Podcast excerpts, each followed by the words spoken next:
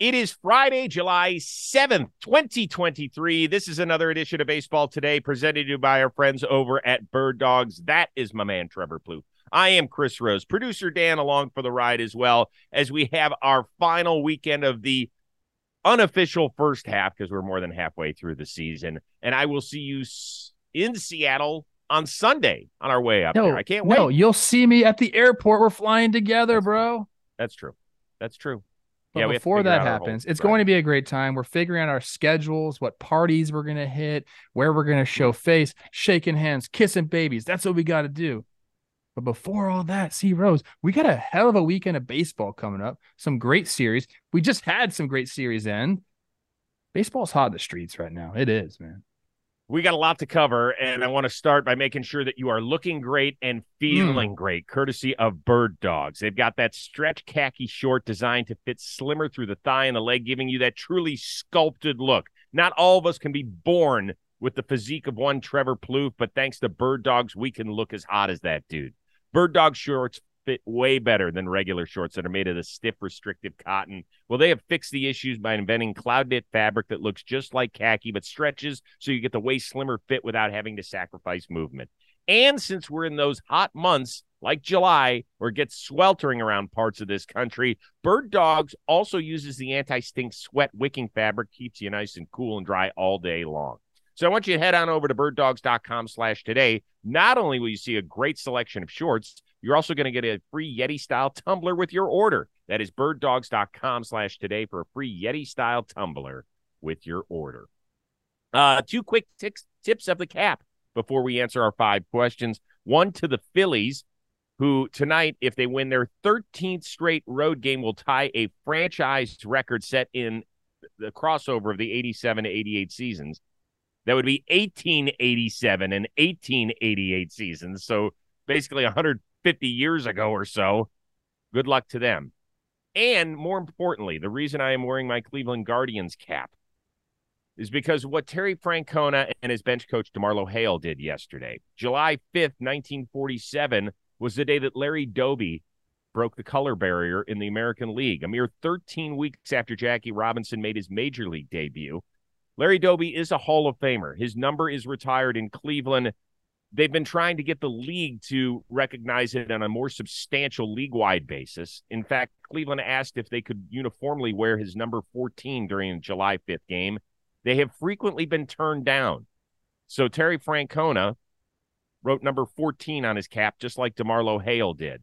It's the right thing. I want to hear from Major League Baseball why they won't allow the Cleveland Guardians to honor this legendary figure of the sport and a truly classy man.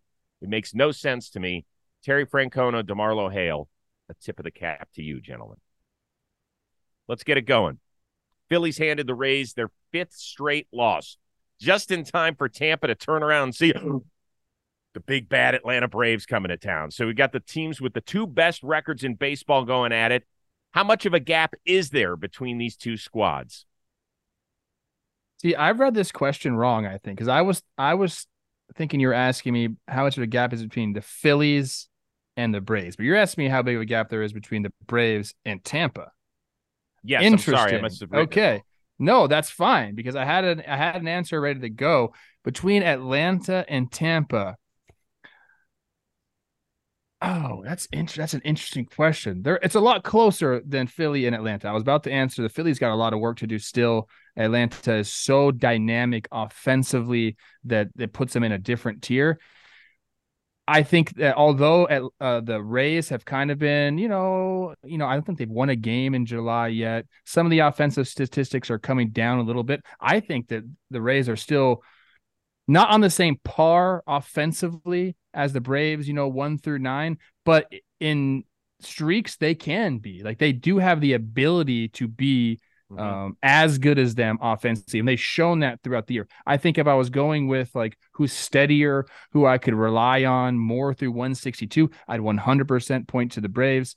As far as starting rotation, you could probably say that it's about a wash. The pitching staffs are probably about a wash. Maybe I would take Atlanta there too. So there is a little bit of a difference to me, because this is off the top of my head right now. I have all the stats for Braves, good. Phillies. I think off the top of my head, I still take Atlanta in probably all three categories, bullpen, starting pitching, and hitting.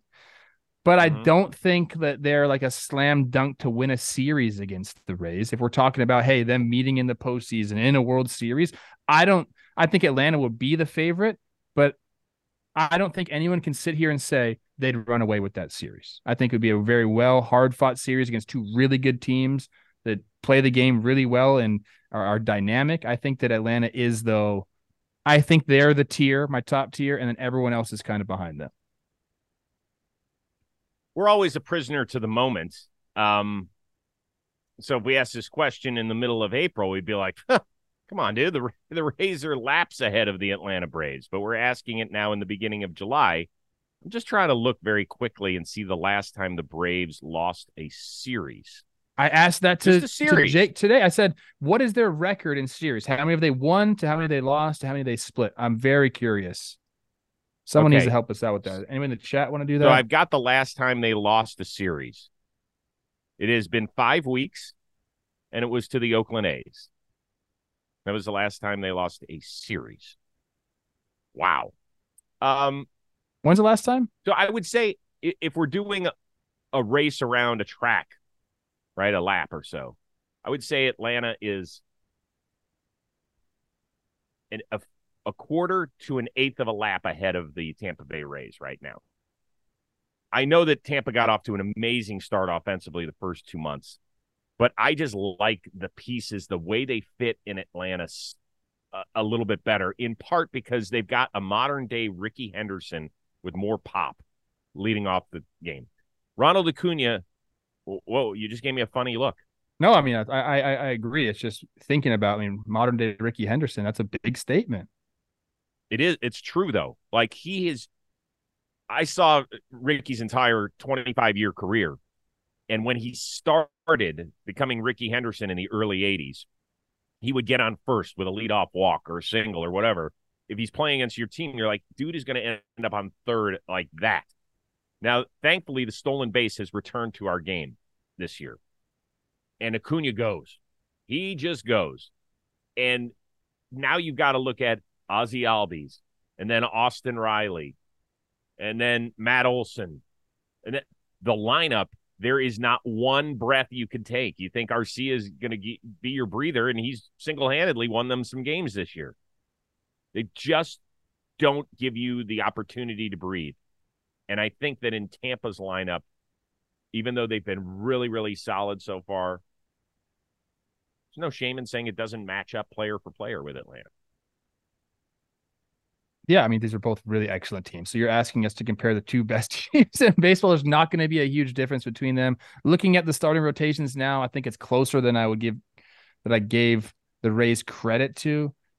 They might be a tick above as far as, you know, where the Braves stand right now. Like Elder and Strider have been there doing their thing all year. There has been some injuries, obviously, within that club. Braves have dealt with injuries as well. But I still will say that Atlanta sits at the top for me. And then right below them is, the rest of the guys, the Dodgers, the Rays, and some other teams. Okay.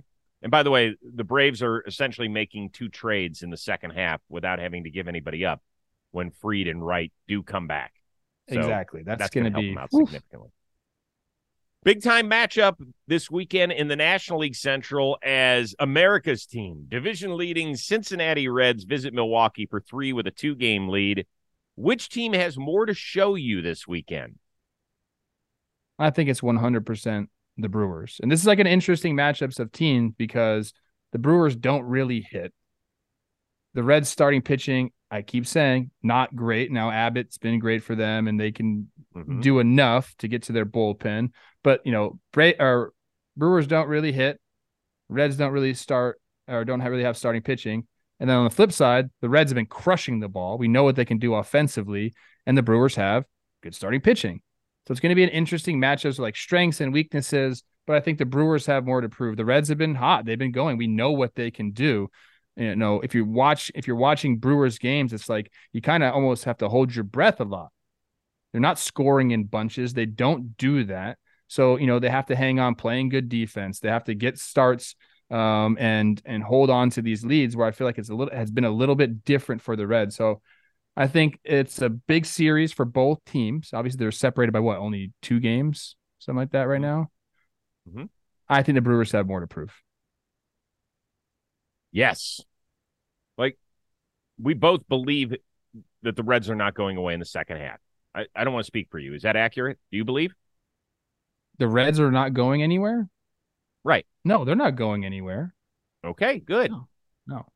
I don't know. I don't know if they can keep up offensively this pace. And I don't, like, people are like going to be mad at me about saying that, but like, that's just the truth, man. That's difficult. Why would people be? Everyone gets mad at me whenever I say anything negative about a team. Like, I think the Reds are an excellent team right now, but there are some truths to the game of baseball. The Reds in the month of June out-homered the Brewers 42-22. 42-22. That is a substantial difference. It's 10-6 so far this month, if you want to keep track on things of that nature. This is actually the start of a 6-game series. It's just interrupted by the All-Star break. So we got 3 in Milwaukee this weekend, then 3 in Cincinnati when we come back to work next weekend.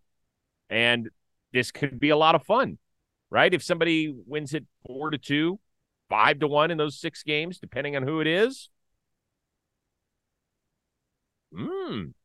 Yeah. Get interesting. You know, a lot of Brewers fans, or go ahead. I think this division is going to come down to the very end. I do, and I'm hoping if a third team gets involved. I don't think there will be. So it's going to be Reds and Brewers. I love that, man. Because like I said, they're two very different teams, but they're still winning baseball games. I think you have 2 contenders here. I don't think it's going to ever get more than 5 games at some point. You know, maybe somebody goes on a little bit more of a run. But some of the Cincinnati numbers over the last month are ridiculous. What have they won? 21 of 25 or 22 of 26? Something insane. Who, the Reds? Yeah. They're 23-7 in their last 30. Man. I think both of these teams need to be aggressive at the trade deadline. Oh, yeah. Putting yourself in these positions, you know, like that's... I love the trade deadline. If you're Milwaukee, like, we know that Cincinnati's going to need help with starting pitching if they want to take another step. Now, maybe that's waiting around for Hunter Green and Nick Lodolo to come back, or maybe it's also adding a veteran into the mix that can give you more than just innings, but can actually win you some games. What would you say the Brewers need most? Hitting. I know, but bats. So they have 2 guys with OPS plus over 100. It's William Contreras and Christian Yelich. You know, if you want to go into like the overall numbers, right now they are 22nd in runs scored, 27th in OPS. Like, winning like that is difficult. Having to rely on, you know, close games and your starters to do their thing, your defense to hold up, which they are very good defensively. They are 3rd in the league in defensive runs saved with 27.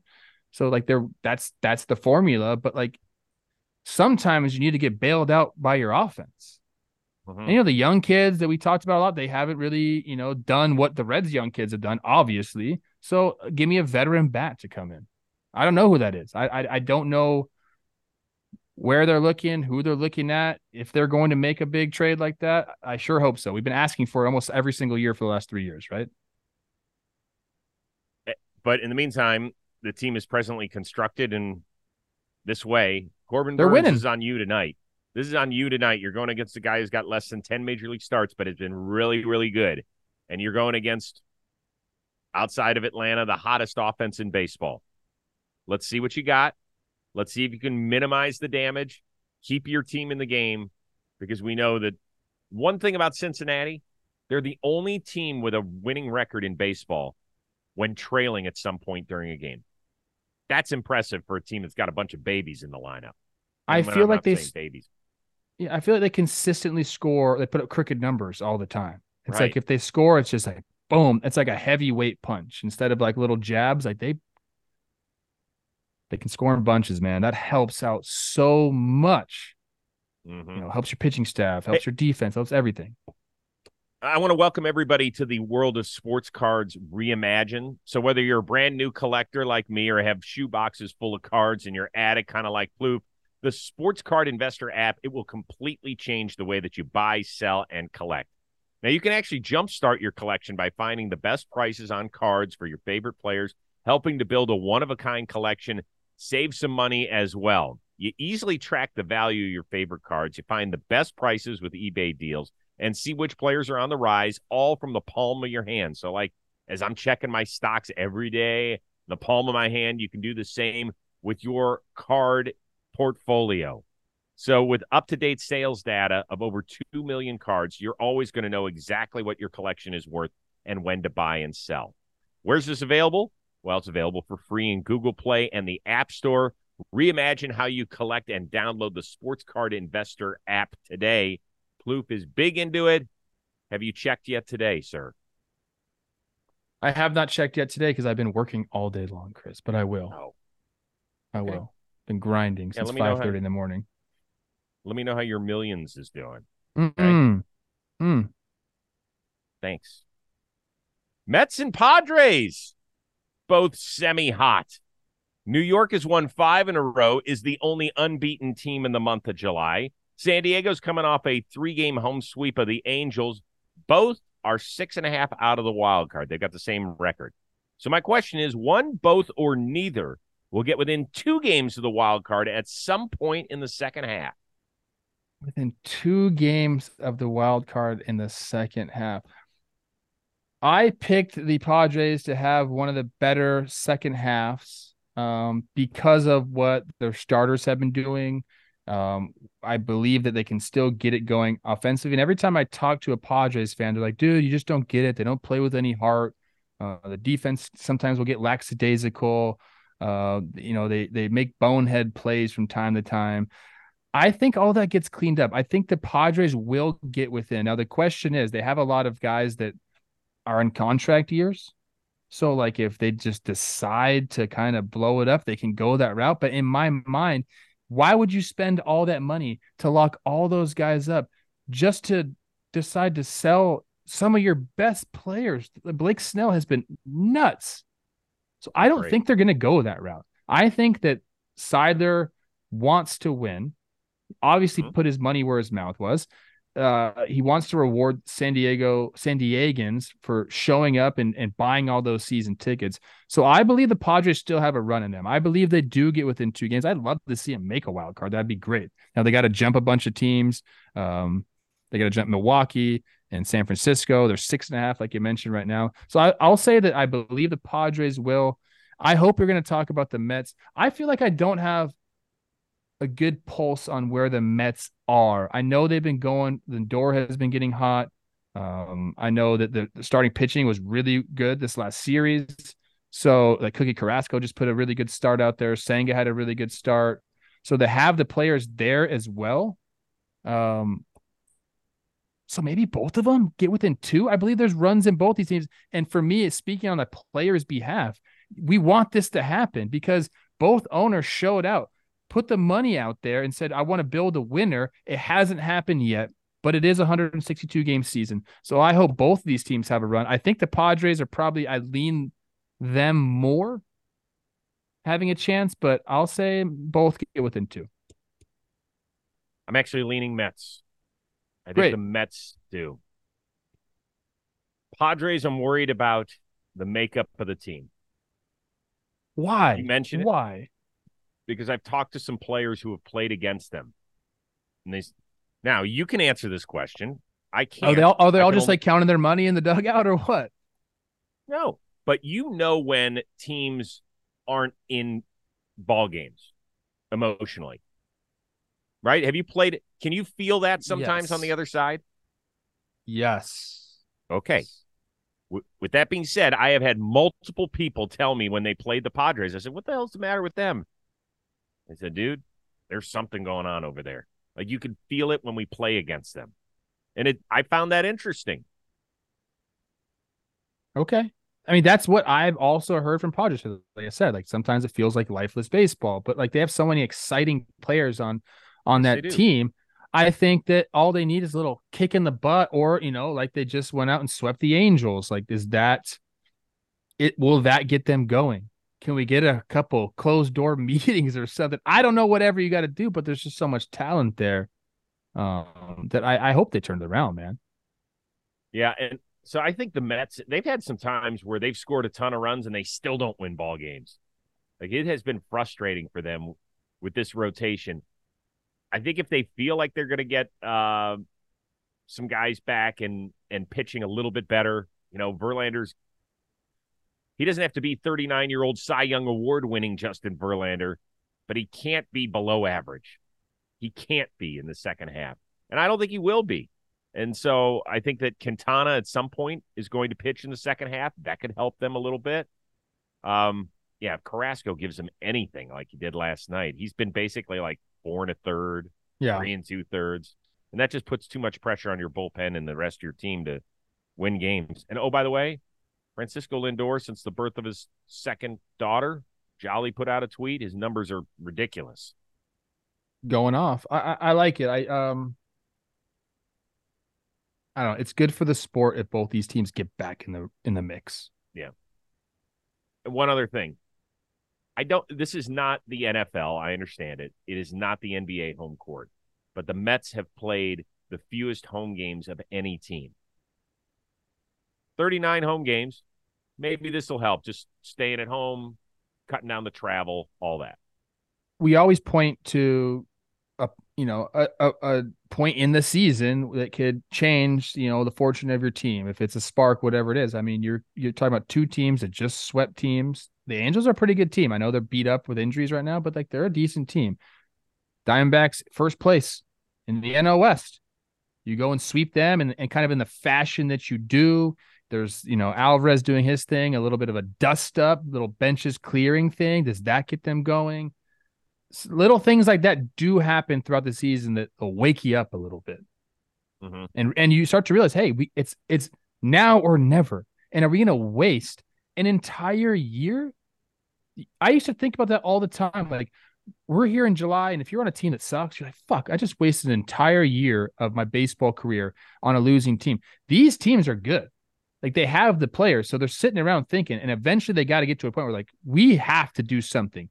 Whether it's a fake energy and we're just telling ourselves, whatever it is, you don't want to waste a year. All right, moving on. A couple of big names starting in the AL East tonight. Are you more interested in Carlos Rodon's Yankees debut as they face the Chicago Cubs, or Alec Manoah's return to the bigs for the Toronto Blue Jays taking on Detroit? I initially thought I'd be more excited for Rodon because I want to see him in pinstripes. I think the Yankees need a spark, and him coming back will definitely provide that. I think a 1-2 of him and Garrett Cole is awesome. So I am excited to see that, but I want to see what Manoah does back in the big leagues. I feel like he's going to come out and people are probably going to think he ate some humble pie and he's going to come back and be all meek and meager. I think it's going to be the opposite. I think he's going to feel that adrenaline, realize, hey man, like, things have to change if I want to be myself at the big league level. And he is going to have, I think, one of his more energetic starts. I could be wrong about that. Maybe they told him to mellow out because of the pitch clock and all these things. But in my mind, I feel like he's going to come out and we're going to see some of the most aggressive yells and grunts after strikeouts and all that. So I'm very curious to see if he comes back and is the guy that he has been in his big league career besides the beginning of this year. That's a massive help to the Blue Jays. And you know what? I like a redemption story, dude. The guy's been getting, he's been getting hit around. It's been bad. And a lot of people have been making jokes at his expense and really, you know, pushing him down in the dirt. I like Nick Castellanos put out an Instagram post. And on it, he was on a boat and he made the All-Star team. And the quote was, "To all my dogs that stayed down, we up again." And I like that because all the people that, you know, stayed in Manoah's court when he's struggling like this, he's got a chance to prove them right. So I think I'm more tuned into his start than Rodon's. Because Rodon's going to be there. I think he's going to do well. But Manoah, this is a big one for him. Yeah, it's just for Rodon, he's been one of the best pitchers in baseball the last two seasons. It's just a guy who I expect to continue to be great in another uniform. And they need him, particularly after they got shellacked last night. They need him to at least give him 5 innings. So I think they'd be happy with that and move along. The Manoah story is amazing. You know, for the two of us, we also had to eat some humble pie since we both picked him to win the Cy Young. Yeah. And then to get sent all the way down to the Complex League. That's tough going. Now, when we had news earlier this week that he was coming back up to the bigs, I was surprised that he came back this soon. But he's going against a team that is bottom 3 in runs scored, bottom 3 in batting average, bottom 3 in OPS. So they're probably saying there's a good spot. Let's see what he's got. Hopefully he gives us 5. Like, what's successful tonight for him? Just to give them 5 innings, 3 runs, keep him in a game. Is that good, or just to make sure he doesn't blow up? Yeah, I think it's like, let's just see, like, an average start out of him will be a success. Like, something that looks like normal. I don't think he needs to go out there and throw 7 shutty. It'd be nice, obviously, if he did. But if he goes out there and he throws 5 1/3 and gives up a couple runs, doesn't walk a bunch of people, is in the zone, has his pitches kind of move and doing what he wants, I think that's successful. I'll be glued. Baby steps. I'll be glued to that. I'm rooting for him. Some people don't like him. I'll be rooting for him. By the way, the Yankees and the Blue Jays tied for that last wild card spot, 48 and 40. Yep. All right. Phillies are in a wild card spot now. Oh, they've been crushing it. They've been doing great. Want to remind everybody that today's episode is sponsored by SeatGeek. Don't know what SeatGeek is? They are the #1 ticketing app that makes buying tickets super simple. More than 28 million downloads. That's what makes them the #1 rated ticketing app.